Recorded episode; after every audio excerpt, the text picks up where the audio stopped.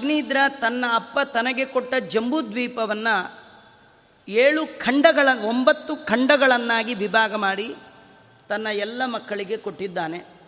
ನಾಭಿರಾಜನಿಗೆ ಬಂದದ್ದು ನಾವು, ನೀವು ವಾಸ ಮಾಡುವ ಭರತ ಖಂಡ. ಈ ನಾಭಿರಾಜನೇ ಮೊದಲಾದ ಒಂಬತ್ತು ಜನ ಸೋದರರು ಕೂಡ ಅವರು ಮೇರುದೇವಿ ಪ್ರತಿರೂಪ ಉಗ್ರದೃಷ್ಟಿ ಅಂತ ಮೇರುವಿನ ಒಂಬತ್ತು ಜನ ಕನ್ಯೆಯರನ್ನು ಮದುವೆ ಆದರು. ಇದಾದಮೇಲೆ ಆಗ್ನಿದ್ರ ತಾನು ಭಗವಂತನ ಇಚ್ಛೆಗೆ ಅನುಸಾರವಾಗಿ ರಾಜ್ಯಭಾರ ಮಾಡಿದ ಮೇಲೆ ಅವನು ಕೂಡ ಕಾಡಿಗೆ ಪ್ರಯಾಣ ಮಾಡಿದ. ತನ್ನ ಮಗನಾದ ನಾಭಿ ರಾಜನಿಗೆ ಪಟ್ಟವನ್ನು ಕಟ್ಟಿದ ಈ ಜಂಬೂದ್ವೀಪದ ಒಳಗೆ. ಆ ನಾಭಿ ರಾಜ ಅವನು ಮದುವೆ ಆದ. ಇವನು ಮದುವೆಗೆ ಹೆಣ್ಣಿಗಾಗಿ ತಪಸ್ ಮಾಡ್ದ. ಆ ಹೆಣ್ಣಿಗಾಗಿ ತಪಸ್ ಮಾಡಲಿಲ್ಲ, ಮದುವೆ ಆದ ನಾಭಿರಾಜ ಮೇರುದೇವಿಯನ್ನು ಮದುವೆ ಆದ. ಆದರೆ ಸತ್ಸಂತಾನ ಆಗಬೇಕು ಅಂತ ಅವನೇನು ಮಾಡ್ದ? ಅವನು ಯಜ್ಞವನ್ನು ಮಾಡಿದ್ದಾನೆ. ಯಜ್ಞ ಮಾಡುವಾಗ ಆ ಋಷಿಗಳೆಲ್ಲ ಕೇಳಿದ್ರು, ನಿಂಗೆ ಎಂಥ ಮಗ ಬೇಕು ಹೇಳು ಅಂತ ಆ ಕಾಲದಲ್ಲಿ ನೋಡಂತು ಹೋಮ ಮಾಡ್ಸೋಕ್ಕೆ ಮುಂಚೆ ಕೇಳೋರು, ಏನು ಕೇಳಿದ್ರು ಅಂಥದ್ದೇ ಫಲ ಆಗಬೇಕು. ಈಗ ನಾವು ಅಂದ್ಕೊಳ್ಳೋದೇ ಒಂದು, ಅವ್ರು ಬಂದು ಹೋದ್ಮೇಲೆ ಆಗೋದೇ ಒಂದು. ಅದು ನಮ್ಮದು ಮಂತ್ರಶಕ್ತಿ ಏನು ಕಡಿಮೆ ಇಲ್ಲ. ನೀವೇನು ಕೇಳ್ತೀರಿ ವಿರುದ್ಧ ಆಗ್ತಾ ಅಷ್ಟೇ. ಆ ರಾಜ ಕೇಳ್ದ, ನಿಂಗೆ ಎಂಥ ಮಗ? ಅದಕ್ಕೆ ಅವನಂದ್ರು, ದೇವ್ರಂಥ ಮಗ ಬೇಕು. ತಾವು ಹೋಮ ಶುರುವಾಯಿತು. ಶುರು ಆದರೆ ಏನು ಆಶ್ಚರ್ಯ ಅಂದರೆ, ಹೋಮ ಆಗುವಾಗ, ಹೋಮ ಕುಂಡ ಮಧ್ಯದಿಂದಲೇ ಭಗವಂತ ಶಂಕುಚಕ್ರ ಗದಾಪಾಣಿಯಾಗಿ ಆ ಯಜ್ಞಕುಂಡದಿಂದಲೇ ಬಂದ್ಬಿಟ್ಟ. ಆ ಆಚಾರ್ಯರೆಲ್ಲ ಗಾಬರಿ ಗಾಬರಿ ಆಗ್ಬಿಟ್ಟು ಇಷ್ಟು ಬೇಗ ದೇವರು ದರ್ಶನ ಕೊಡ್ತಾನೆ ಅಂತ ಅವ್ರು ಅಂದ್ಕೊಂಡಿರಲಿಲ್ಲ ಹೇಗಿದ್ದ ಆ ಭಗವಂತ ಅದನ್ನು ವರ್ಣನೆ ಮಾಡ್ತಾ ಇದ್ದಾರೆ? ಅತಃ ತಮಾವಿಷ್ಕೃತ ಭುಜಯುಗಳದ್ವಯಂ ಹಿರಣ್ಮಯಂ ಕಪಿಶ ಕೌಶೇಯಾಂಬರಂ ಉರಸಿ ವಿಲಸತ್ ಶ್ರೀಮತ್ಸಲಲಾಮಂ ದರವರವನರು ಹವನಮಾಲಾ ಸ್ಫೂರ್ಜಾಮೃತ ಮಣಿಗಣ ಪ್ರವರಾಭಿರುಪಲಕ್ಷಿತಂ ಸ್ಫುಟಕಿರಣ ಪ್ರವರ ಮಣಿಗಣಮಯ ಮುಕುಟ ಕಿರೀಟ ಕುಂಡಲ ಕಟಕ ಕಟ ಕಟಿಸೂತ್ರಹಾರ ಕೇಯೂರ ನೂಪುರಾದ್ಯಂಗ ವಿಭೂಷಣ ಭೂಷಿತಂ ಎಲ್ಲ ಆಭರಣಗಳನ್ನು ಹಾಕ್ಕೊಂಡಿದ್ದಾನಂತೆ ಭಗವಂತ. ಶಂಕುಚಕ್ರ ಗದಾಪಾಣಿಯಾಗಿದ್ದಾನೆ. ಪೀತಾಂಬರವನ್ನು ಹುಟ್ಟಿದ್ದಾನೆ. ಅತ್ಯದ್ಭುತವಾದ ರೂಪ. ಹೊಳೆಯುವ ಕಿರೀಟ, ಕರ್ಣಕುಂಡಲ, ಕಂಕಣ, ರಾಜಮುದ್ರಿಕೆಯ ಉಂಗುರ ಎಲ್ಲವನ್ನೂ ಹಾಕ್ಕೊಂಡು ಯಜ್ಞಕುಂಡದ ಮಧ್ಯದಲ್ಲೇ ನಿಂತು ಬಿಟ್ಟಿದ್ದಾನೆ ದಿಢೀರಂತ ಹೀಗೆ ದೇವ್ರು ಬಂದ್ರಿ ಏನು ಮಾಡ್ಬೇಕ್ರಿ? ಏನೋ ಹಣ್ಣು ಕಾಯಿ ಇಟ್ಕೊಂಡು ದೇವ್ರ ಎದುರು ಬಂದ ಕಾಯಿ ಹೊಡೆದು ಮಂಗ ಏನಿಲ್ಲ ಧಮಾರ್ ಬಂದುಬಿಟ್ರೆ ಏನು ಮಾಡ್ಬೇಕು ಇವರು? ಎಲ್ಲ ಆಚಾರರು ಎದ್ದು ನಿಂತು ಬಿಟ್ರಂತೆ ಪುರೋಹಿತರೆಲ್ಲ ಎದ್ದು ನಿಂತು ಹೀಗೆ ಕೈ ಇಟ್ಕೊಂಡು ದೇವರಿಗೆ ಸ್ತೋತ್ರ ಮಾಡ್ತಾ ನಿಂತು ಬಿಟ್ಟಿದ್ದಾರೆ. ಭಗವಂತ, ನೀನು ಹೀಗೆ ಬಂದರೆ ನಿಂಗೆ ಏನು ಕೊಡೋದು ನಾವು? ಅಲ್ವಾ? ಮನೆಗೆ ಯಾರು ಬಂದ್ರೇ ಖಾಲಿ ಕೈಯಲ್ಲಿ ಕಳಿಸ್ಬಾರ್ದು ಅಂತಾರೆ. ಮನೆಗೆ ಯಾರು ಉತ್ತಮರು ಬಂದರೆ ಉತ್ತಮರಿಗೆ ಉತ್ತಮತ್ವವನ್ನು ಕೊಡುವ ಉತ್ತಮೋತ್ತಮನಾದ, ಸರ್ವೋತ್ತಮನಾದ ನೀನು ಬಂದಾಗ ನಿಂಗೆ ಏನು ಕೊಡಬೇಕು ಹೇಳು. ಆದರೆ ನಮ್ಮ ಗುರುಗಳು ನಮಗೊಂದು ಪಾಠ ಮಾಡಿದ್ದಾರೆ. ಜಗತ್ತಲ್ಲಿ ಬಂದವ್ರಿಗೆಲ್ಲ ಏನಾದರೂ ಕೊಟ್ಟು ಕಳಿಸಿ. ಹಾಗೆ ಕಳಿಸ್ಬೇಡಿ. ದೇವರಿಗೆ ಮಾತ್ರ ಏನೂ ಕೊಡಬೇಡಿ ಅಂತ ಹೇಳಿದ್ದಾರೆ ನಮ್ಮ ಗುರುಗಳು. ನಿಂಗೇನು ಕೊಡೋ ಹಾಗಿಲ್ಲ. ಏನೂ ಕೊಡೋ ಹಾಗಿಲ್ಲ ಅಂದರೆ ನಿಂಗೆ ಒಂದೇ ಒಂದು ಕೊಡಬೇಕು. ಯಾವುದಂದರೆ ಎರಡೂ ಕೈ ಎತ್ತಿ ತಲೆ ಮೇಲೆ ಕೈ ಇಟ್ಕೊಂಡು ನಮೋ ನಮೋ ಇತ್ಯೇವ. ಯಾವಾಗಲಾದರೂ ದೇವರನ್ನು ಕಂಡ್ರೆ ಇಷ್ಟೇ. ನಮೋ ನಮೋ ಇತ್ ನಮೋ ನಮ ಇತ್ಯೇ ತಾವತು ಸದುಪಶಿಕ್ಷಿತಂ ಕೋರೋಹತಿ ಪುಮಾನ್. ಯಾವ ಮನುಷ್ಯ ನಿನಗೇನು ಕೊಡ್ಲಿಕ್ಕೆ ಸಾಧ್ಯ? ಯಾಕೆ ಗೊತ್ತಾ? ಮನುಷ್ಯರು ಕೊಡುವ ಎಲ್ಲ ಪದಾರ್ಥಗಳು ಪ್ರಾಕೃತವಾದ ಪದಾರ್ಥಗಳು. ನೀನು ಅಪ್ರಾಕೃತ. ಅಪ್ರಾಕೃತನಾದ ನಿನಗೆ ಪ್ರಾಕೃತರಾದವರು ಏನು ತಾನೇ ಕೊಡ್ಲಿಕ್ಕೆ ಸಾಧ್ಯ? ಇದೆಲ್ಲ ನಾವು ಪುರಾಣದಲ್ಲಿ ಪ್ರಾಕೃತ, ಅಪ್ರಾಕೃತ ಎಲ್ಲ ಕೇಳಿರ್ತೀವಿ ರೀ ನಮಗೇನು ಅರ್ಥ ಆಗಲ್ಲ. ಯಾಕೆ ಗೊತ್ತಾ? ನಾವು ನಮ್ಮ ಜೀವನದಲ್ಲಿ ನಮ್ಮ ಜನ್ಮದಲ್ಲಿ ಎಂದೂ ಅಪ್ರಾಕೃತವಾದ ಐಟಮ್ಮೇ ನೋಡಿಲ್ಲ. ನಿಮಗೇನು ಅರ್ಥ ಆಗತ್ತೆ ಹೇಳಿ? ಅರ್ಥ ಆಗಲ್ಲ. ಆದರೆ ಅರ್ಥ ಆಗೋ ಹಾಗೆ ಹೇಳಲಿಕ್ಕೆ ಒಂದಿದೆ ರೀ. ಏನು ಗೊತ್ತಾ? ಈ ಮದುವೆ ಟೈಮಲ್ಲಿ ಹೆಣ್ಣಿನ ಕಡೆಯವರು ವರಪೂಜೆ ಸಂದರ್ಭದಲ್ಲಿ ವರನಿಗೆ ಏನೇನೋ ತಟ್ಟೆಯಲ್ಲಿ ಇಟ್ಟು ಕೊಡ್ತಾರೆ. ಐಸ್ ಕ್ರೀಮು, ದೋಸೆ, ಕೊಡ್ತಾರಲ್ಲ, ಇಡ್ಲಿ, ಉಪ್ಪಿಟ್ಟು, ನೀವು ಇಸ್ಕೊಂಡಿದ್ರಲ್ಲ, ಅದೆಲ್ಲ ನೆನಪಿರುತ್ತಲ್ಲ. ಕೊಟ್ಟಿದ್ದೆಲ್ಲ ಕೊಟ್ಟಿರ್ತಾರೆ. ಅದೆಲ್ಲ ಏನಂದರೆ ವ್ಯಾಕ್ಸಿಂದ ಮಾಡಿದ್ದು. ಆ ಹುಡುಗನಿಗೆ ಏನಾದ್ರು ಇಷ್ಟ ಇಂಟ್ರೆಸ್ಟ್ ಇದೆಯಾ? ಆದರೆ ಕೊಟ್ಟಿದ್ದೆಲ್ಲ ರಿಯಲ್ ಥರನೇ ತೊಗೊಳ್ತಾನೆ. ಈ ಅಂತ ಹಲ್ಲು ಬಿಡ್ತಾನೆ. ಪೂರಾ ದೊಡ್ಡ ಫೋಟೋ ಮಾಡಿಸು. ಎಲ್ಲ ಮಾಡಿಸ್ಕೊಳ್ತಿರೋ ಇಲ್ಲ. ಅದು ತಿನ್ಲಿಕ್ಕೆ ಬರುತ್ತಾ? ಬರಲ್ಲ ಅಂತ ಅವ್ನು ಬಿಸಾಕ್ತಾನ. ಏನು ರೀ ಇಂಥದ್ದೆಲ್ಲ ಕೊಡ್ತೀರಿ? ರಿಯಲ್ ದೋಸೆ ಕೊಡಬೇಕು. ಇಂಥದ್ದೆಲ್ಲ ಅಂತ ಅಂತಾನ? ಅನ್ನಲ್ಲ. ಹಾಗೆ ನೀವು ಭಗವಂತನ ಮುಂದೆ ಏನಿಟ್ಟರೂ ಅವನು ವರ. ನಾವಿಡೋದೆಲ್ಲ ಹೆಣ್ಣಿನ ತಂದೆ ಇಟ್ಟಾಗೆ ವ್ಯಾಕ್ಸಿನ್ ಇಟ್ಟಾಗೆ ಅವನಿಗೇನು ಪ್ರಯೋಜನ ಇಲ್ಲ. ಆದರೂ ನೀವು ಕೊಡುವಾಗ ಪ್ರೀತಿಯಿಂದ ಕೊಡ್ತಾ ಇದ್ದೀರಲ್ಲ, ಆ ಪ್ರೀತಿಗೆ ಮನಸ್ಸೋತು ನೀವು ಎಂಥದ್ದು ಕೊಟ್ಟರೂ ಸ್ವೀಕಾರ ಮಾಡ್ತಾನೆ. ಅದರಿಂದ ನೀನು ಅಪ್ರಾಕೃತನಾದವ. ಪ್ರಾಕೃತರಾದ ಯಾವ ಮನುಷ್ಯ ನಿನಗೇನು ಕೊಡ್ಲಿಕ್ಕೆ ಸಾಧ್ಯ? ಇನ್ನೊಂದು, ಜಗತ್ತಿನಲ್ಲಿ ಕೊಡುವವನು ನೀನೇ, ಕೊಂಬುವರು ನಾವು. ನಮಗೆಲ್ಲ ನಿನಗೆ ಕೊಡುವ ಯೋಗ್ಯತೆ ಇಲ್ಲ. ಅದಕ್ಕೆ ನಮ್ಮ ಗುರುಗಳು ಹೇಳಿದ್ದಾರೆ, ದೇವರು ಕಂಡ್ರೆ ಕಾಯಿ ಕೊಡಬೇಡಿ ನಿಮ್ಮ ತಲಕಾಯಿನ ಅವನು ಕೊಡಿ.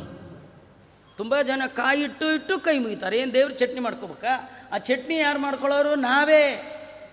ಕೆಲವರಂತೂ ಜುಂಗ್ ಸಮೇತ ತಂದಿರ್ತಾರೆ. ಆಚಾರ ಕಾಯಿ ಹೊಡೆಯೋಷ್ಟು ತಲೆ ಕೆಟ್ಟೋದು ಆ ಜುಂಗ್ ತೆಗೆದು ಕಾಯಿ ಒಡೆದು ಸಾಕು ಸಾಕು ಅವ್ರ ಮನೇಲಿ ಕಾಯಿ ಹೊಡೆಯೋರು ಯಾರು ಇರಲ್ಲ. ಅದಕ್ಕಿಂತ ತಂದ್ಕೊಟ್ರಿ ಹಿಂಗೆಲ್ಲ ಅವ್ಯವಸ್ಥೆ. ಅದೆಲ್ಲ ಪ್ರಯೋಜನ ಇಲ್ಲ. ಹಾಗೆಲ್ಲ ಮಾಡಬಾರ್ದು. ಏನು ದೇವರಿಗೆ ಏನು ಅದರಿಂದ ಪ್ರಯೋಜನ? ರಾಯರ ಮಠಕ್ಕೆ ನೀವು ಕಾಯಿ ಏನು ಪ್ರಯೋಜನ? ದೊಡ್ಡವರಿಗೆ ಈ ತಲೆಯನ್ನು ಮುಂದಿಡಬೇಕು. ಇದನ್ನು ಕಾಯಿ, ತಲೆ ಕಾಯಿ ಅಂತ ಅವರನ್ನ ಪ್ರಾರ್ಥನೆ. ಅದಕ್ಕೆ ಅವರಂತಾರೆ ದೇವರ ಮುಂದೆ ಹೋದ ಹೀಗೆ ನೋಡಿ ರಾಮದೇವರನ್ನು ಮೊಟ್ಟ ಮೊದಲ ಬಾರಿಗೆ ಹನುಮಂತ ದೇವರು ಭೇಟಿಯಾದರು ಅವ್ರು ಹಣ್ಣು ಕಾಯಿ ತೊಗೊಂಡೋಗಿದ್ರೆ, ಕರ್ಪೂರ ಉದ್ದಿನ ಕಟ್ಟಿತ್ತು ಏನಿಲ್ಲ ರೀ, ರಾಮನ್ ನೋಡಿದ್ರು ಎರಡು ಕೈ ಜೋಡಿಸಿ. ನಮೋ ನಮೋ ನಾಥ, ನಮೋ ನಮಸ್ತೆ, ನಮೋ ನಮೋ ರಾಮ, ನಮೋ ನಮಸ್ತೆ. ಪುನಃ ಪುನಸ್ತೆ ಚರಣಾರವಿಂದಂ ನಮಾಮಿ ನಾಥೇತಿ ನಮನ್ಸರೇಮೇ ಎರಡು ಕೈ ಮುಗಿದ್ರೆ ಮತ್ತೊಂದಿಲ್ಲ. ಇವತ್ತಿಗೂ ನೋಡಿ ವಿಠ್ಠಲ ಪಂಡ್ರಾಪುರದ ಹತ್ರ ತೆಂಗಿನಕಾಯಿ ಹೊಡೆಯೋ ಪ್ರಾಬ್ಲಮ್ ಪ್ರೋಗ್ರಾಮ್ ಇದೆಯಾ? ಸುಮ್ ಕೈ ಮುಕ್ಕೊಂಡು ಬನ್ನಿ ಅಂತಾನೆ. ತಿರುಪ್ತಿ ತಿಮ್ಮಪ್ಪ ಕಾಯಿ ಹೊಡೆದ್ರೆ ಮುಗಿತು ನಿಮ್ಮ ಕತೆ. ಕಾಯಿ ಹೊಡೆಯೋ ಹಾಗೆ ಇಲ್ಲ, ಅವನ ಹತ್ರನೂ ಇಲ್ಲ. ಉಡುಪಿ ಕೃಷ್ಣ ದೂರದಲ್ಲಿ ಕಂಡಿಲ್ ನೋಡ್ಕೊಂಡು ಹೋಗ್ತಾ ಇರ್ರಿ ಅಂತಾನೆ. ಬರೀ ಕೈ ಮುಗಿಬೋದಷ್ಟೇ ವಿನಃ ನಿಂಗೇನು ಕೊಡ್ಲಿಕ್ಕೆ ಬರಲ್ಲ, ಋಷಿಗಳು ತೋರಿಸ್ತಾ ಇದ್ದಾರೆ. ಅಲ್ಲ, ಹಾಗಾದ್ರೆ ಏನು ಕೊಡಲ್ವಾ? ಅವರಂತಾರೆ, ಸ್ವಾಮಿ, ನೀನು ಎಷ್ಟು ದೊಡ್ಡವ, ಆದರೆ ಕೊಡುವವರು ಏನು ಪ್ರೀತಿಯಿಂದ ಕೊಟ್ಟರು ಸ್ವೀಕಾರ ಮಾಡ್ತೀಯ? ಪರಿಜನಾನುರಾಗ ವಿರಚಿತಸ್ತವಲವ ಸಂಶಬ್ದ ಕಿಸಲಯ ತುಳಸಿ ದುರ್ವಾಂಕುರೈರಪಿ ಸಂವೃತತೆಯ ಸಪರ್ಯಯ ಕೆಲಪ ಪರಮ ಪರಿತುಷ್ಯತಿ.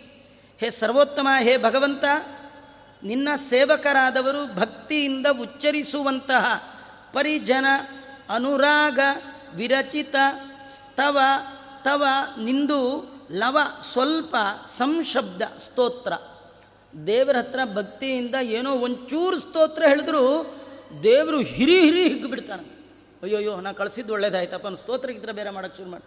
ಈ ಪುಟ್ಟ ಮಕ್ಕಳು, ಅವು ಪೂಜ್ಯ ರಾಘವೇಂದ್ರ ಮೈಕಲ್ ಹೇಳಿಬಿಟ್ರೆ ಅವ್ರ ಅಮ್ಮಂಗೆ ಹಿಡಿಸಲಾರ್ದೆ ಹಿಗ್ಗಿ ಹಿಗ್ಗಿ ಹಿಗ್ಗಿ ಬಿಡ್ತಾಳೆ ಅಯ್ಯೋ, ನಮ್ಮ ಮಗ, ಅವ್ನು ಎಂಟು ವರ್ಷ ಪೂಜ್ಯಾರಾಗ ಎಂಟು ವರ್ಷಕ್ಕೆ ಇನ್ನೂ ದಂಟೆ ಅಂದಿದ್ದಕ್ಕೆ ಇಷ್ಟು ಖುಷಿ ಪಡೋದಾದರೆ ಭಗವಂತನ ಮುಂದೆ ಒಂದೇ ಒಂದು ಸ್ತೋತ್ರ ಹೇಳಿಬಿಟ್ರೆ ಅವನಿಗೆ ಇಷ್ಟು ಖುಷಿ. ಅಂತೂ ನಿನಗೆ ಬಾಯಿ ಕೊಟ್ಟದ್ದು, ಸೌಂಡ್ ಕೊಟ್ಟದ್ದು, ಮಾತು ಕೊಟ್ಟದ್ದು ಸಾರ್ಥಕ ಆಯಿತು ಅಂತಾನೆ. ಹಾಗಾದರೆ ಭಗವಂತನ ಮುಂದೆ ಸ್ವಲ್ಪ ಸ್ತೋತ್ರ. ಮತ್ತು ಸಲೀಲ ಅಂದರೆ ನೀರು, ಒಂದು ಶಂಕ ನೀರು, ಒಂದು ಚಿಗುರು ತುಳಸಿ. ಆಚಾರ್ಯ ತುಳಸಿ ಪ್ರಾಬ್ಲಮ್. ಹೋಗಲಿ ಬಿಡಿ, ಗರ್ಕೆ ಹುಲ್ಲು, ದೂರ್ವಾಂಕುರೈರಪಿ. ಒಂದು ಹುಲ್ಲು ಕೊಟ್ಟರು ಕೂಡ ತುಂಬ ಖುಷಿಯಿಂದ ತಗೊಳ್ಳೋನು ಅಂದರೆ ಅವನೊಬ್ಬನೇ ರೀ. ಇನ್ಯಾರು ತಗೊಳ್ಳಲ್ಲ ಪುರಾಣ ಹೇಳೋ ಆಚಾರ್ಯರು ತಗೊಳ್ಳಲ್ಲ ಎಷ್ಟು ಚೆನ್ನಾಗಿ ಪುರಾಣ ಹೇಳಿದ್ರೆ ಆಚಾರ್ಯ. ಅದಕ್ಕೆ ನಿಮ್ಗೊಂದು ಕಟ್ಟು ಗರ್ಕೆ ಕೊಡ್ತಾ ಇದ್ವಿ. ಯಾರು ತಗೊಳ್ತಾರ್ರಿ? ತಗೊಳ್ತಾರ? ಸಂತೋಷವಾಗಿ ತಗೊಳ್ಳೋನು ಅಂತಿದ್ರಿ ಯಾರದು? ಅದು ಭಗವಂತ. ಅವನಷ್ಟು ಈಸಿಯೆಸ್ಟ್ ಗಾಡ್ ವರ್ಲ್ಡಲ್ಲೇ ಇಲ್ಲ ರೀ. ಎಲ್ಲ ದೇವತೆಗಳು ಪರ್ಟಿಕ್ಯುಲರ್ ಅಂಥದ್ದೇ ಬರಬೇಕು, ಇಂಥದ್ದೇ ಕೊಡಬೇಕು. ಹೀಗೆ ಎಲ್ಲ ತುಂಬ ಪರ್ಟಿಕ್ಯುಲರ್ ಏನು ಕೊಟ್ಟರು ಓಕೆ ಅನ್ನೋ ದೇವರೊಬ್ಬನಿದ್ರೆ ಅದು ಯಾರದು ಕೃಷ್ಣ ಮಾತ್ರ. ಅದರಿಂದ ನಿನಗೇನು ಕೊಡ್ಲಿಕ್ಕೆ ಸಾಧ್ಯ ಅಂಥೇಳಿ ಅವರೆಲ್ಲ ಅಂತ ಇದ್ದಾರೆ. ಅದಕ್ಕೆ ಅವರಂದ ಭಗವಂತ ಅಂದ, ನೋಡಿ, ನಾನು ಯಾಕೆ ಬಂದೆ ಅಂದರೆ ಈ ರಾಜ ಖರ್ಚು ಮಾಡುವ ದುಡ್ಡು ನೋಡಿ ಬಂದದ್ದಲ್ಲ, ಈ ವೈಭವ ನೋಡಿ ಬಂದದ್ದಲ್ಲ. ನೀವೆಲ್ಲ ಋಷಿಗಳು, ಮುನಿಗಳು ಬಾ ಅಂತ ಆಹುತಿ ಕೊಟ್ಟು ನಾನು ಕರೆದ್ರಲ್ವ? ವಿಷ್ಣೋರ್ಯೇಹಿ ಅಂತ ಕೂಗಿದ್ರಲ್ಲ, ನೀವು ಕೂಗುವಾಗ ಅದರೊಳಗೆ ಭಕ್ತಿ ಪ್ರೀತಿ ಇತ್ತಲ್ಲ ನಿಮ್ಮ ಕೂಗು ಕೇಳಿ ನಂಗೆ ಇರ್ಲಿಕ್ಕಾಗದೆ ನಿಮ್ಗೆ ಅನುಗ್ರಹ ಮಾಡಬೇಕು ಅಂತ ನಿಮ್ಮ ಸಲುವಾಗಿ ಬಂದಿದ್ದೇನೆ, ಏನು ಬೇಕು ಹೇಳಿ ಅಂತ ಕೇಳ್ತಾ ಇದ್ದ. ಪುರೋಹಿತರಂದರು ಎಲ್ಲ ಖರ್ಚು ಮಾಡಿ ದುಡ್ಡು ಕಟ್ಟಿ, ಅವನು ನಾವು ವರ ತೊಗೊಂಡ್ರೆ ಹ್ಯಾಕ್ ಸ್ವಾಮಿ? ಅವನಿಗೆ ವರ ಬೇಕು ಇಲ್ಲ ಇಲ್ಲ, ನಾನು ಅವನಿಗೆ ಕೊಡೋದು ಆಮೇಲೆ. ಮೊದಲು ನಿಮಗೆ ಕೊಡ್ತೀನಿ. ಇದರ ಅರ್ಥ ಏನು ಗೊತ್ತಾ? ದುಡ್ಡು ಖರ್ಚು ಮಾಡೋದು ಮುಖ್ಯ ಅಲ್ಲ. ಮಂತ್ರ ಸರಿ ಹೇಳಲಿಲ್ಲ ಅಂದರೆ ದೇವರ ಅನುಗ್ರಹ ಆಗಲ್ಲ. ಉತ್ತಮರನ್ನು ಹುಡುಕಿ ಮಾಡೋದು ನಮ್ಮ ಕೆಲವೇನು ಗೊತ್ತಾ? ಸದ್ಯ ಆದ್ರೆ ಆಯಿತು, ಹೋದ್ರು ಸದ್ಯ ಯಾವುದೋ ಬಾಚಾರ ಸಿಕ್ಕರಲ್ಲ ಅಂತ ಯಾವುದೋ ಆಚಾರ ಕರ್ಕೊಂಬಂದು ಏನೋ ಮಾಡಿಸ್ಲಿಕ್ಕೆ ಬರಲ್ಲ. ಅದ್ರಲ್ಲಿ ಸ್ವಲ್ಪ ಶ್ರದ್ಧೆ ಬೇಕು. ಜ್ವರ ಬಂತು ಅಂದರೆ ಯಾರೋ ಡಾಕ್ಟ್ರು, ಪೇಷಂಟ್, ಯಾರು ಇಂಜೆಕ್ಷನ್ ಕೊಟ್ಟರು ಪರವಾಗಿಲ್ಲ ಅಂತ ಫ್ಯಾಮಿಲಿ ಡಾಕ್ಟ್ರ್ ಅಂತಲೇ ಹುಡ್ಕೊಂಡು ಹೋಗ್ತೀರಿ, ಸ್ಪೆಷಲ್ ಡಾಕ್ಟ್ರ್ ಅಂತಲೇ ಹುಡ್ಕೊಂಡು ಹೋಗ್ತೀರಿ. ಹಾಗಾದ್ರೆ ತಿಳಿದವ್ರನ್ನ ನೋಡಿ ಕರೆಸ್ಬೇಕು. ತಿಳಿದವ್ರನ್ನ ಕರೆಸಿದ್ದ ಉತ್ತಮವಾಗಿ ಮಂತ್ರ ಹೇಳಿದರು, ದೇವರು ಬಂದ. ಏನು ಬೇಕು ವರ ಕೇಳಿ ಅಂದರೆ ಪುರೋಹಿತರು ಒಂದು ವರ ಕೇಳಿದ್ರಂತೆ. ಆ ವರ ನಾವೆಲ್ಲ ದೇವರಲ್ಲಿ ಕೇಳಬೇಕು. ಅವ್ರು ಏನು ವರ ಕೇಳಿದ್ರು ಅಂದರೆ ಅವರಂತಾರೆ ಅಥ ಕಥಂಚಿತ್ ಸ್ಖಲನ ಕ್ಷುತ್ಪ್ರತನ ಜುಂಬಣ ದುರವಸ್ಥಾನಾದಿಶು ವಿವಶಾನಾಂನಃ ಶ್ರೀಮಚ್ಚರಣಾರವಿಂದ ಸ್ಮರಣಾಯ ಜರಾಮರಣ ದಶಾಯಾಮಪಿ ಸಕಲ ಕಶ್ಮಲ ನಿರಸನಾನಿ ತವ ಗುಣಕೃತ ನಾಮಧೇಯಾನಿ ವಚನ ಗೋಚರಾಣಿ ಭವಂತು. ಭಗವಂತ, ನಮ್ಮ ಕೊನೆ, ನಮ್ಮ ಅಂತ್ಯ ಎಲ್ಲೋ ಗೊತ್ತಿಲ್ಲ. ಎದ್ದಾಗಲೋ, ಬಿದ್ದಾಗಲೋ, ನಿಂತಾಗಲೋ, ಕೂತಾಗಲೋ, ಕುಡಿತಾ, ಕಾಫಿ ಕುಡಿತಾನೋ ಟಿ ವಿ ನೋಡ್ತಾ ಯಾವಾಗ ಹೋಗ್ತೀವಿ ಗೊತ್ತಿಲ್ಲ. ಆ ಹೋಗೋ ಕಾಲಕ್ಕೆ ಮಾಡಿದ ಎಲ್ಲ ಪಾಪಗಳನ್ನು ಪರಿಹಾರ ಮಾಡುವ, ನಿನ್ನ ಗುಣವನ್ನು ಹೇಳುವ, ನಿನ್ನ ನಾಮ ನಮ್ಮ ನಾಲಿಗೆಗೆ ಬರುವ ಹಾಗೆ ನೀ ಅನುಗ್ರಹ ಮಾಡು. ಎಂಥ ವರ ರೀ? ಕೇಳಿದ್ರೆ ಇಂಥ ಒಂದು ವರ ಕೇಳಬೇಕು. ಅವನು ನಿಜವಾಗಿ ಲಕ್ಕಿ ಫೆಲೋ. ಯಾರಿಗೆ ಅಂತ್ಯಕಾಲದಲ್ಲಿ ನಾರಾಯಣನ ನಾಮ ಬರುತ್ತೆ, ಅವನಷ್ಟು ಉತ್ತಮ ಜಗ, ಅದೊಂದು ಕೊಡು ಸ್ವಾಮಿ, ನೀ ಕೊಟ್ಟರು ಉಂಟು. ನಾವು ಬೇಕು ಅಂದ್ಕೊಳ್ಳೋಣ ಕಡೆಯಲ್ಲಿ ಮಾಡೋಣ ಅವೆಲ್ಲ ಬರೋಲ್ಲ, ನೀ ಕೊಟ್ಟರೆ ಉಂಟು. ಶರಣು ಹೊಕ್ಕೆನಯ್ಯ ನಿನ್ನ ಮರಣ ಸಮಯದಲ್ಲಿ ಅನ್ನ. ಚರಣ ಸ್ಮರಣೆ ಕರುಣಿಸಯ್ಯ ನಾರಾಯಣ. ನಾರಾಯಣ ಅನ್ನುವ ಶಬ್ದ ಬರಬೇಕು. ಅದನ್ನು ನೀ ಅನುಗ್ರಹ ಮಾಡು. ಭಗವಂತ ತಥಾಸ್ತು ಅಂದ. ಮತ್ತೆ ಋಷಿಗಳಂದರು, ಕಿಂಚಾಯಂ ರಾಜಋಷಿ ಅಪತ್ನ್ಯಕಾಮ ಪ್ರಜಾಂಬವಾದೃಷಿ ಮಾತಾತನ ಈಶ್ವರ ಮಾಜಾಂ ಸ್ವರ್ಗಾಪವರ್ಗಯೋರಪಿ ಭಗವಂತಮುಪದಾವತಿ ಪ್ರಜಾಯಾಮರ್ಥ ಪ್ರತ್ಯಯೋ ಧನಮಿದಾಮನ ಕಲನೀಕರಣಂ ಕೋವಾಯೀಹತೆ ಸ್ವಾಮಿ, ನಮ್ದೊಂದು ಪ್ರಾರ್ಥನೆ ಇದೆ. ಈ ರಾಜ, ನಾಭಿರಾಜ, ಇವನಿಗೊಂದು ಮಗು ಆಗಬೇಕು ನಿಂಥರದ್ದೇ ಆಗಬೇಕು. ಅವರು ದೇವರಂದ ಎಲ್ಲ ಇಲ್ಲಿವರೆಗೂ ಸರಿಗಿತ್ತು. ನೀವು ಈಗ ಕೇಳ್ತಾ ಇದು ಬಾರಿಗೆ ಡೇಂಜರ್ ಇದು.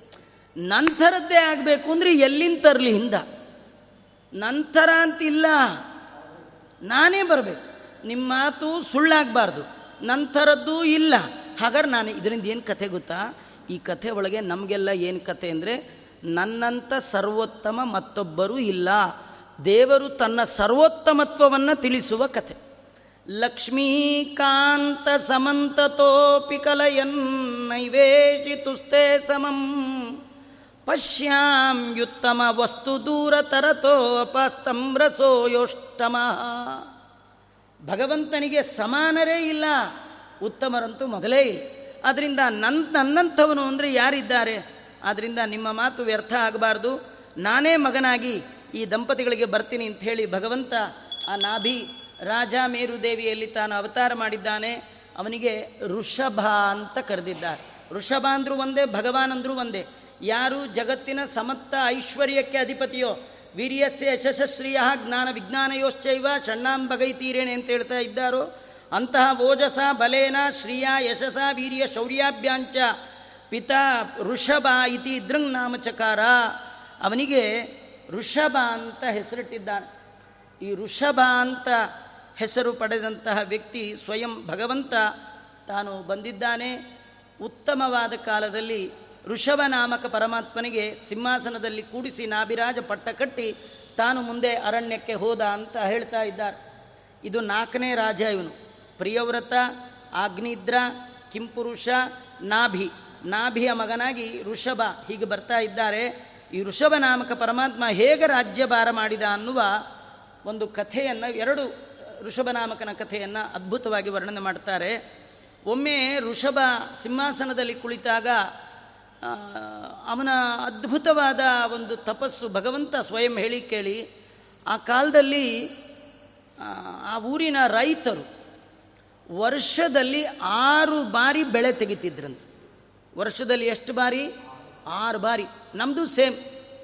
ಆರು ವರ್ಷಕ್ಕೆ ಒಂದು ಬಾರಿ ನಮ್ಮದು ಅವ್ರದ್ದು ವರ್ಷಕ್ಕೆ ಆರು ಬಾರಿ ನಮ್ಮ ರಾಜರು ಏನು ಕಡಿಮೆನ ಅವ್ರ ತಪಸ್ಸು, ಅವ್ರ ಪುಣ್ಯ. ಆಗ ಅವನು ಹಿಂದೆ ಇದ್ದವರು ಅದು ಪ್ರಸಿದ್ಧ ರಾಮ, ರಾಮನ ರಾಜ್ಯ. ಅವನು ಎಂಥ ರಾಮ ಅವನು?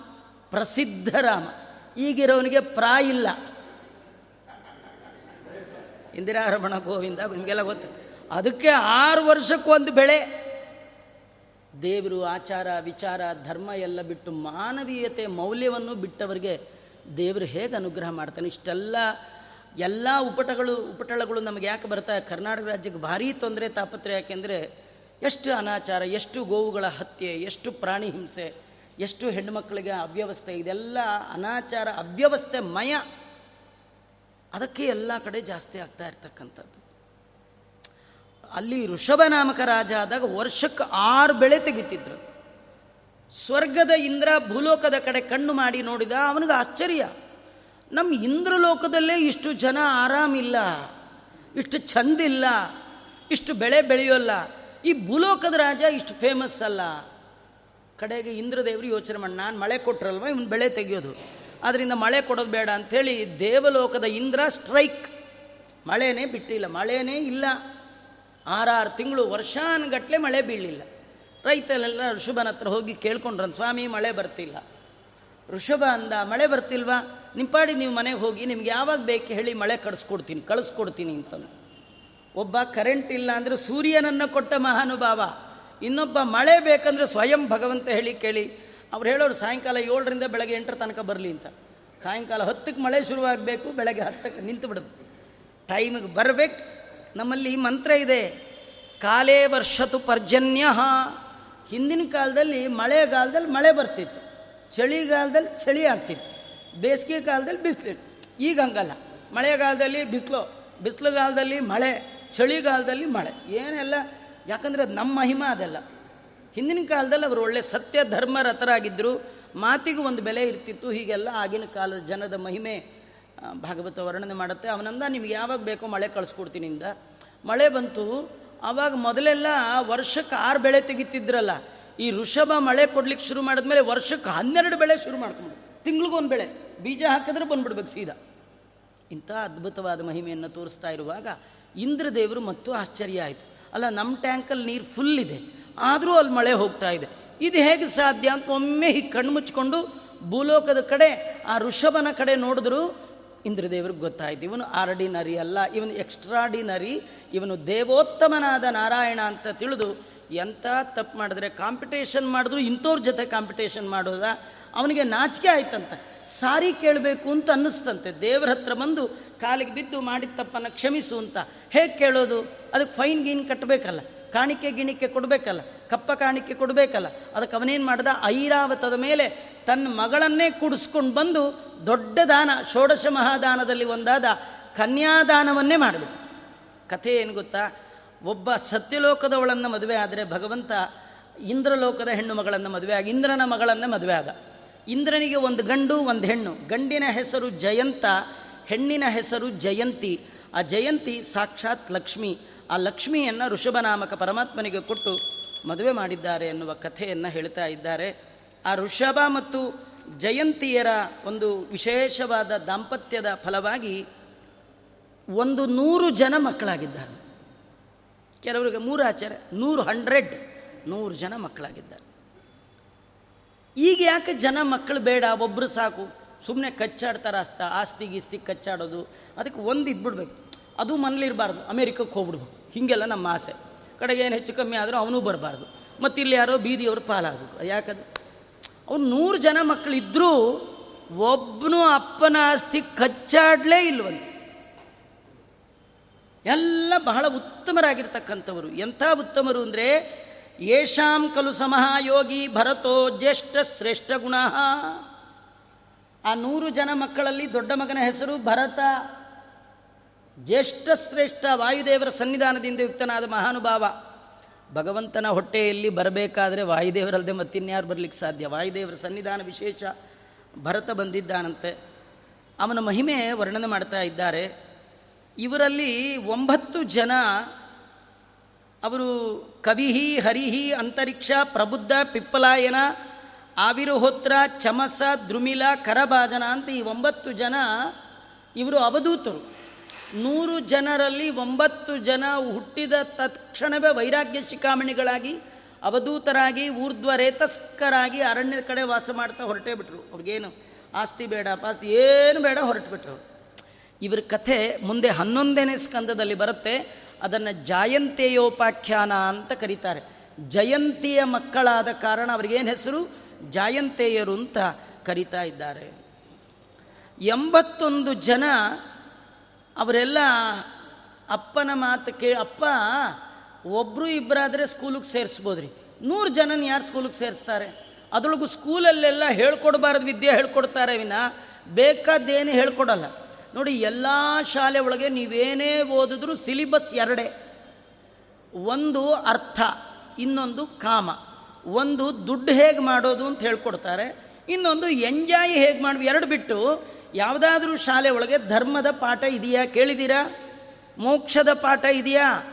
ಧರ್ಮ, ಮೋಕ್ಷ ಇಲ್ಲದ ಪಾಠ ಅರ್ಥಕಾಮಗಳ ಪಾಠ, ಅದು ಬೇಡ ಅನ್ನಿಸ್ತು ಆಗಲೇ ಋಷಭನಿಗೆ. ಅದಕ್ಕೆ ಅವನ ಮಕ್ಕಳಿಗೆ ಎಲ್ಲಿ ಕಳಿಸ್ಕೊಡ್ಲಿಲ್ಲ. ಬ್ರಹ್ಮದೇವರಿಗೆ ಪಾಠ ಹೇಳುವ ಭಗವಂತ ಮಕ್ಕಳಿಗೆ ಯಾರ್ದು ಬೇರೆ ಕಳಿಸ್ತಾನ?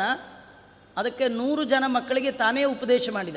ಅವನ ಉಪದೇಶ ಕೇಳಿದ ಒಂಬತ್ತು ಜನ ಊರ್ಧ್ವರೇತಸ್ಕರಾದರು. ಎಂಬತ್ತೊಂದು ಜನ ಅಪ್ಪನಿಗೆ ಹೇಳಿದರು. ಈ ಕ್ಷತ್ರಿಯ ಜಾತಿಯೇ ಬೇಡ ಅಂದ್ಬಿಟ್ರು. ನಾವು ಆಚಾರ ಥರ ಜಪ ಗಿಪ ಮಾಡಿಕೊಂಡು ಪಾಠ ಪ್ರವಚನ ಮಾಡಿಕೊಂಡು ಹೋಮ ಹವನ ಮಾಡಿಸ್ಕೊಂಡು ಬ್ರಾಹ್ಮಣರಾಗ್ಬಿಡ್ತೀವಿ ಅಂದರು. ಆಚಾರ ಅದು ಹೆಂಗೆ ಚೇಂಜ್ ಆದರು? ವಿಶ್ವಾಮಿತ್ರರು ಚೇಂಜ್ ಆದ್ರಲ್ಲ, ಆ ರೀತಿ ಇವರು ಎಲ್ಲ ಬ್ರಾಹ್ಮಣರಾಗ್ಬಿಟ್ರು. ಅಂದರೆ ವೃತ್ತಿಯಿಂದ ಬ್ರಾಹ್ಮಣರಾಗಿದ್ದಾರೆ. ಅವರಿಗೆ ಕಡಿ ಬಡಿ ಕೊಲ್ಲು, ಈ ರಾಜ್ಯ, ಈ ಸಂಪತ್ತು, ಈ ಅಧಿಕಾರ ಇವ್ಯಾವು ಬೇಡ ಅನಿಸ್ತು. ವೈರಾಗ್ಯ ಬಂತು.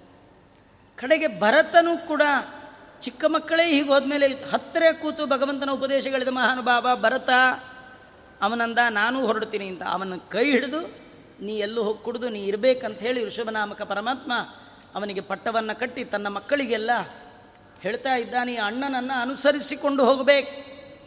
ಇವನು ಯಾರು ಎದುರು ಮಾತಾಡಬಾರ್ದು. ಹೀಗೆಲ್ಲ ಉಪದೇಶ ಮಾಡಿದ್ದಾನೆ. ನಮಗೆ ಆಶ್ಚರ್ಯ. ನಮ್ಮಲ್ಲಿ ಒಂದೋ ಎರಡೋ ಮಕ್ಕಳಿರುತ್ತೆ ಅವುಗಳಿಗೆ ತಿದ್ದಿ ಬುದ್ಧಿ ಹೇಳುವ ಯೋಗ್ಯತೆ ಇಲ್ಲದೆ ಮನೆ ಒಳಗೆ ನಾವು ತುಂಬ ಫೇಲ್ ಆಗಿದ್ದೀವಿ ನಾವು. ನೂರು ಜನರನ್ನು ಬುದ್ಧಿ ಹೇಳಿದ ಮಹಾನುಭಾವ ಇವನು. ಅಲ್ಲ, ಎಲ್ಲ ಬುದ್ಧಿ ಪ್ರಚೋದನೆ ಮಾಡೋದೇ ಇವನು. ನೂರು ಜನ ಮಾಡೋದೇನು ದೊಡ್ಡದು? ಆದರೂ ಅವನ ಉಪದೇಶ ಇನ್ಯಾಗಿರಬೇಡ ನಾವು ಎಷ್ಟೆಲ್ಲ ಮಕ್ಳಿಗೆ ಉಪದೇಶ ಮಾಡ್ತೀವಿ ನಾವು ನಾವು ಮಾಡೋಷ್ಟು ಉಪದೇಶ ನೋಡಿದ್ರೆ ನಮಗೂ ಹೆಂಗೆ ಕಡಿಮೆ ಏನಿಲ್ಲ ಬೇಕಾಟ್ಟು ಉಪದೇಶ. ಒಂದು ಮಾತು ಕೇಳಲ್ಲ. ಆದರೆ ಇವನು ಅಂಥ ಮಾತು ಏನು ಹೇಳ್ದ? ಮಕ್ಕಳೆಲ್ಲ ಕನ್ವರ್ಟ್ ಆಗುವ ಹಾಗೆ ಇನ್ನೆಂಥ ಉಪದೇಶ ಮಾಡಿರಬೇಡ. ಪಂಚಮಸ್ಕಂದ ಭಾಗವತದಲ್ಲಿ ಋಷಭ ನಾಮಕ ಪ, ನಾಮಕ ಪರಮಾತ್ಮನ ಉಪದೇಶವೇ ದೊಡ್ಡ ಘಟ್ಟ. ನಾನು ಒಂದು ಶ್ಲೋಕ ಮಾತ್ರ ಹೇಳ್ತೀನಿ, ಎಲ್ಲ ಹೇಳಲಿಕ್ಕಿಲ್ಲ.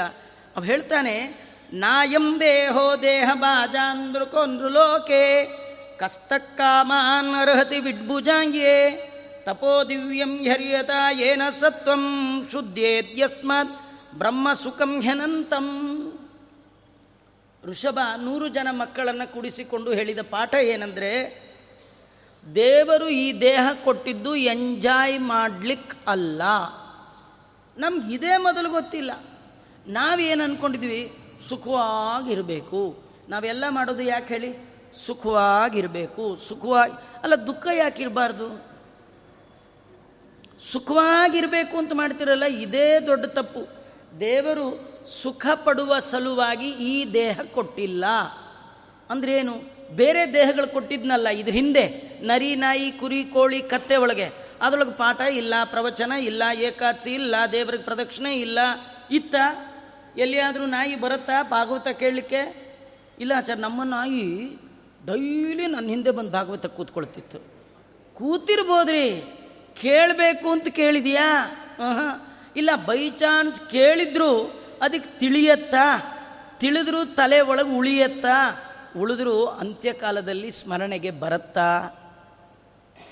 ಯಾವ ಪ್ರಾಣಿ ಪ್ರಪಂಚಕ್ಕಿಲ್ಲ ರೀ ಎಂಬತ್ನಾಲ್ಕು ಲಕ್ಷ ಜೀವರಾಶಿಗಳಲ್ಲಿ ಎಂಬತ್ಮೂರು ಲಕ್ಷದ ತೊಂಬತ್ತೊಂಬತ್ತು ಸಾವಿರದ ಒಂಬೈನೂರ ತೊಂಬತ್ತೊಂಬತ್ತು ಜೀವಕ್ಕಿಲ್ಲದ ಅಪರ್ಚುನಿಟಿ ಈ ದೇಹಕ್ಕೆ ಮಾತ್ರ ಸಾಧನ ಶರೀರ ಇದು. ನೀ ದಯದಿ ಕೊಟ್ಟದ್ದು. ಸಾಧಾರಣ ಅಲ್ಲ. ಅದಕ್ಕೆ ಸುಖ ಬೇಕು ಅಂತ ಬಯಸೋದಲ್ಲ. ಮತ್ತೇನು ಮಾಡಿ, ತುಂಬ ಕಷ್ಟಪಡಬೇಕು. ಕಷ್ಟಪಟ್ಟು ತಪಸ್ಸನ್ನು ಮಾಡಬೇಕು. ತಪಸ್ಸಂತಾಪೇ. ತಪಸ್ಸು ಅಂದರೆ ದೇವರು ಜೀವನದಲ್ಲಿ ಕೊಡುವ ಕಷ್ಟಗಳನ್ನು ಫೇಸ್ ಮಾಡೋದೇ ತಪಸ್ಸು.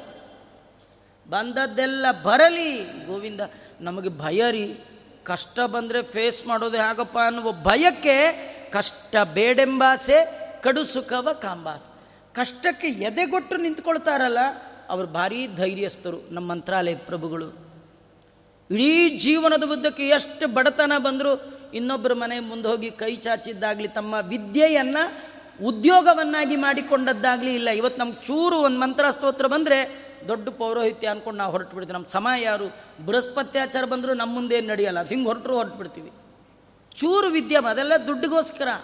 ಅದೆಲ್ಲ ಚೂರು ವಿದ್ಯೆ ಬಂದರೂ, ಆ ವಿದ್ಯೆಯನ್ನು ಎನ್ಕ್ಯಾಶ್ ಮಾಡಲಿಕ್ಕೆ ನಾವು ಹೋಗ್ತೀವಿ. ಇಡೀ ಜೀವನದಲ್ಲಿ ಒಂದು ದಿನ ವಿದ್ಯೆಯನ್ನು ಇಟ್ಟು ಉದ್ಯೋಗ ಮಾಡದ ಮಹಾನುಭಾವರು ಮಂತ್ರಾಲಯ ಪ್ರಭುಗಳು. ಅಲ್ರಿ ಕಷ್ಟ, ಬರಲಿ ಅಂದರು. ಬಂದದ್ದೆಲ್ಲ ಬರಲಿ. ಗೋವಿಂದ, ನಿನ್ನ ದಯ ಬಂದಿರಲಿ. ಹಾಗಾದ್ರೆ ಕಷ್ಟಕ್ಕೆ ಹೆದರಬಾರ್ದು. ದೇವರ ದಯಕ್ಕಾಗಿ ಜೀವನದಲ್ಲಿ ಒದ್ದಾಡಬೇಕು. ಯಾರು ದೇವರು ಕೊಟ್ಟ ಕಷ್ಟವನ್ನು ಎದುರಿಸ್ತಾನೆ, ಅವನು ಅನಂತ ಸುಖವನ್ನು ಹೊಂತಾ ಇದ್ದಾನೆ. ಆ ಮಕ್ಕಳೆಲ್ಲ ಕೇಳಿದ್ರು, ಸೇವಾ ಮಾಡಬೇಕು ಅಂತ್ಯ? ತಪಸ್ ಮಾಡಬೇಕು. ಏನು ತಪಸ್ಸು ಅಂದರೆ ಏನು? ಏನು ಮಾಡಬೇಕು? ಅದಕ್ಕೆ ಅವರಂತ ಇದ್ದಾರೆ. ಮಹತ್ ಸೇವಾಂ ದ್ವಾರ ಮಾಹುರು ವಿಮುಕ್ತೇ. ತಮೋದ್ವಾರಂ ಯೋಷಿತಾಂ ಸಂಗಿ ಸಂಗಂ ತಪಸ್ಸಂದ್ರೆ ಬೇರೆ ಏನಿಲ್ಲ. ದೊಡ್ಡವರ ಸೇವೆ ಮಾಡೋದಿದೆಯಲ್ಲ, ಅದೇ ತಪಸ್ಸು. ಆಚಾರ್ಯ ಅಂದರೆ ಯಾರು? ಎತ್ತರಕ್ಕಿರ್ತಾರ? ದಪ್ಪಗಿರ್ತಾರ? ಅಥವಾ ಯಾರು ದೊಡ್ಡವರಂತ ಬೋರ್ಡ್ ಹಾಕ್ಕೊಂಡಿರ್ತಾರ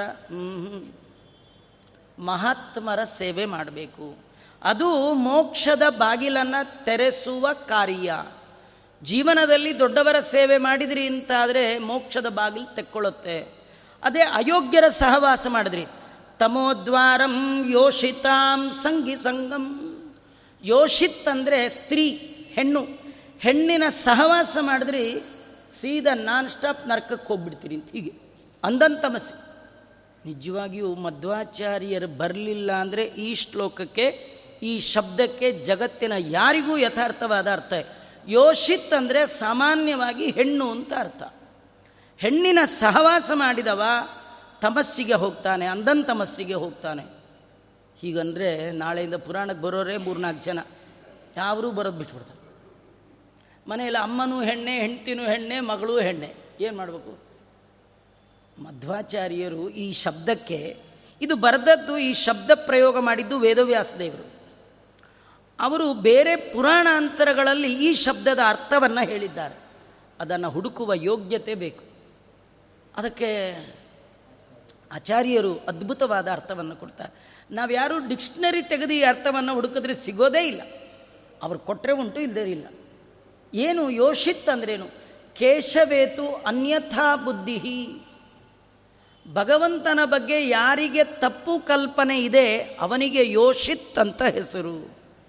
ದೇವರ ಬಗ್ಗೆ ತಪ್ಪು ತಿಳಿದವನ ಸಹವಾಸ ಮಾಡಿದ್ರಿ, ನಿಮ್ಮನ್ನು ರಾಂಗ್ ರೂಟಲ್ಲಿ ಕರ್ಕೊಂಡು ಹೋಗ್ತಾನೆ. ಅವನು ತಿಳಿದದ್ದು ರಾಂಗ್ ನಿಮಗೆ ತಿಳಿಸೋದು ರಾಂಗ್ ಅವನಿಗೆ ಗೊತ್ತಿಲ್ಲ ರಂಗನ ರೂಟ್ ಅವನು ಹೋಗಿದ್ದೇ ರಾಂಗ್ ರೂಟ್ ಅದಕ್ಕೆ ತಮಸ್ಸೆ ಕೊಟ್ಟೋಗ್ತೀನಿ.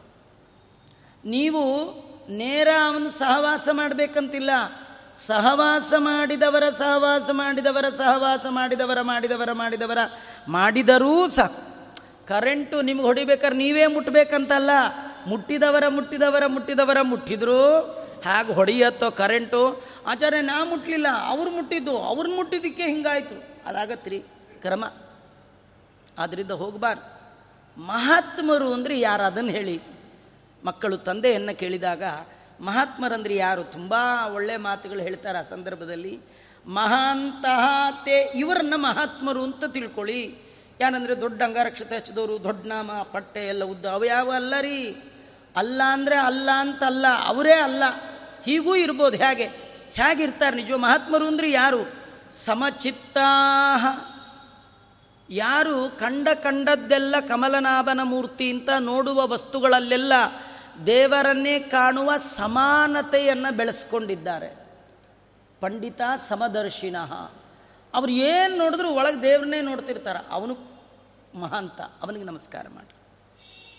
ಆಮೇಲೆ ಪ್ರಶಾಂತ, ಅವರಿಗೆ ತಲೆ ಒಳಗೆ ಉದ್ವಿಗ್ನತೆ ಇರಲ್ಲ. ಶಾಂತವಾಗಿರ್ತಾರೆ. ಅಂದರೆ ಉಪರತ್ತಿ ಹೊಂದಿ ಬೇಕುಗಳು ಸಾಕಾಗಿರುತ್ತೆ.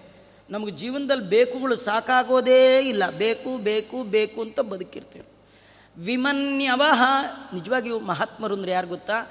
ಜೀವನದಲ್ಲಿ ಯಾರಿಗೆ ಸಿಟ್ಟೇ ಬಂದಿಲ್ಲ ಅವರು ಮಹಾತ್ಮರಂತೆ. ಒಂದಂತೂ ಕನ್ಫರ್ಮ್ ನಾವಂತೂ ಅಲ್ಲ ಅಂತ ಗೊತ್ತಾಯ್ತಲ್ಲ? ನಮಗೆ ನಾವು ಮಹಾತ್ಮರಲ್ಲ ಅಂತ ಗೊತ್ತಾದರೆ ಇನ್ನೊಬ್ರನ್ನ ಹುಡ್ಕೊಂಡು ಹೋಗ್ಬೋದ್ರಿ. ಕೆಲವ್ರಿಗೆ ಆಚಾರ ನಮ್ಮಷ್ಟು ಒಳ್ಳೆಯವ್ರು ನಿಮ್ಗೆ ಎಲ್ಲಿ ಸಿಗಬೇಕು? ಅಂತ ಅವ್ರಿಗೆ ಅವರೇ ಸರ್ಟಿಫಿಕೇಟ್ ಕೊಟ್ಕೊಂಡು ಬಿಡ್ತಾರೆ. ನನ್ನಷ್ಟು ಸಮಾಧಾನ ನಮ್ಮ ಮನೇಲಿ ಯಾರಿಗಿಲ್ಲ, ಅದೇ ಜಂಬ. ಅಲ್ವಾ? ಮಹಾತ್, ವಿಮನ್ಯವ, ಜನ್ಮದಲ್ಲಿ ಕೋಪ ಬರಬಾರ್ದಂತೆ. ಆಮೇಲೆ ಸುಹೃತ್, ಎಲ್ಲರನ್ನು ಸ್ನೇಹಿತರಂತೆ ಕಾಣುವವರು. ಇವರು ಮಹಾತ್ಮರು.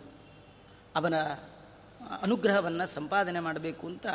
ಹರೌ ಗುರೌ ಮಯಿ ಭಕ್ತ್ಯಾನುವೃತ್ಯ ವಿತೃಷ್ಣಯ ದ್ವಂದ್ವ ತಿತಿಕ್ಷಯಾಚ ಏನು ದ್ವಂದ್ವ ಸುಖಗಳು ಬಂದರೂ ಕೂಡ ಸುಖ ದುಃಖ ಯಾವುದೇ ಆಗಲಿ ಅದನ್ನು ಅನುಭವಿಸಬೇಕು ದೇವರು ಕೊಟ್ಟದ್ದು ಅಂತ. ಹೀಗೆ ಅನೇಕ ಮಾತುಗಳು, ಮತ್ತು ಆ ಸಂದರ್ಭದಲ್ಲಿ ಹೇಳುವಂಥ ಒಂದು ಮಾತು ಮಕ್ಕಳಿಗೆ ತಂದೆ, ನ ಬ್ರಾಹ್ಮಣೈ ಸ್ತುಲಯೇ ಭೂತಮನ್ಯತ್ ಬ್ರಾಹ್ಮಣನಿಗೆ ಸಮಾನವಾದ ನನ್ನ ಮತ್ತೊಂದು ಪ್ರತಿಮೆ ಇಲ್ಲ ಅಂತ ಅಂದೇವು.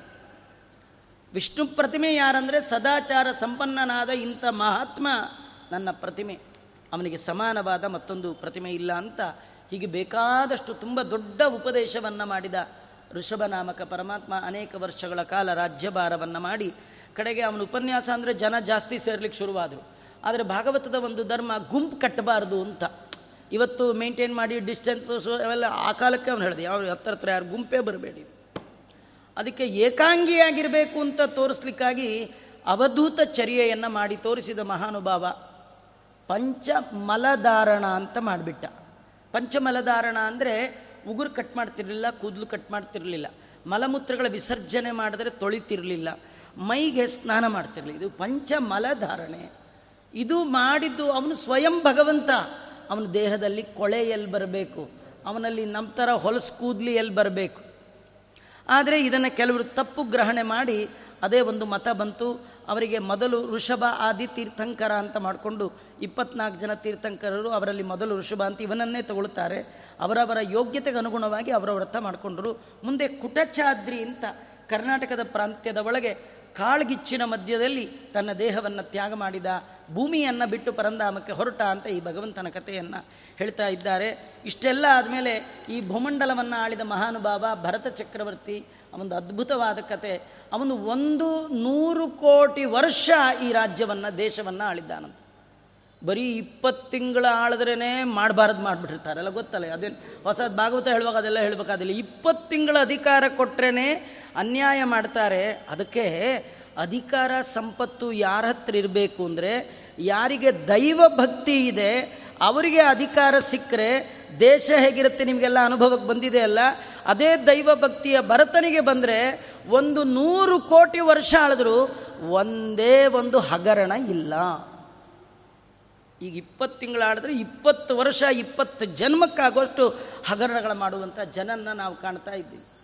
ಅಷ್ಟು ವರ್ಷ ರಾಜ್ಯಭಾರ ಮಾಡಿದ ಮಹಾನುಭಾವ ಕಡೆಗೆ ಅವನಿಗೆ ಅನ್ನಿಸ್ತು ಸಾಕಂತ ಅನ್ನಿಸ್ತು. ಇದರ ಅರ್ಥ ಏನು ಗೊತ್ತಾ? ಸ್ಪೀಡಾಗಿ ಹೋಗುವಾಗ ನೂರು ಜನ ಅಡ್ಡ ಬಂದರೂ ಗಾಡಿಯನ್ನು ನಿಲ್ಲಿಸ್ಲಿಕ್ಕೆ ಸಾಧ್ಯ ಇಲ್ಲ. ನಿಂತ ಗಾಡಿಯನ್ನು ನೂರು ಜನ ತಳ್ಳಿದ್ರು ಸ್ಪೀಡಾಗಿ ಹೋಗ್ಲಿಕ್ಕೆ ಸಾಧ್ಯ ಇಲ್ಲ. ಗಾಡಿ ನಿಲ್ಲಬೇಕಂದ್ರೆ ಒಂದೇ ಒಂದು ದಾರಿ, ಒಳಗೆ ಕೂತೋನು ಬ್ರೇಕ್ ಮೇಲೆ ಕಾಲಿಡ್ಬೇಕು ಹೇಗೋ ಹಾಗೆ ಈ ಜೀವನದಲ್ಲಿ ಈ ಬಾಡಿ ಅನ್ನುವ ಗಾಡಿಯಲ್ಲಿ ಕುಳಿತು ಹೊರಟ ನಾವೆಲ್ಲ ಬೇಕು ಅನ್ನೋದಕ್ಕೆ ಬ್ರೇಕ್ ಹಾಕಿದ್ರೇ ಭಗವಂತನ ಅನುಗ್ರಹ. ನೀವು ಬೇ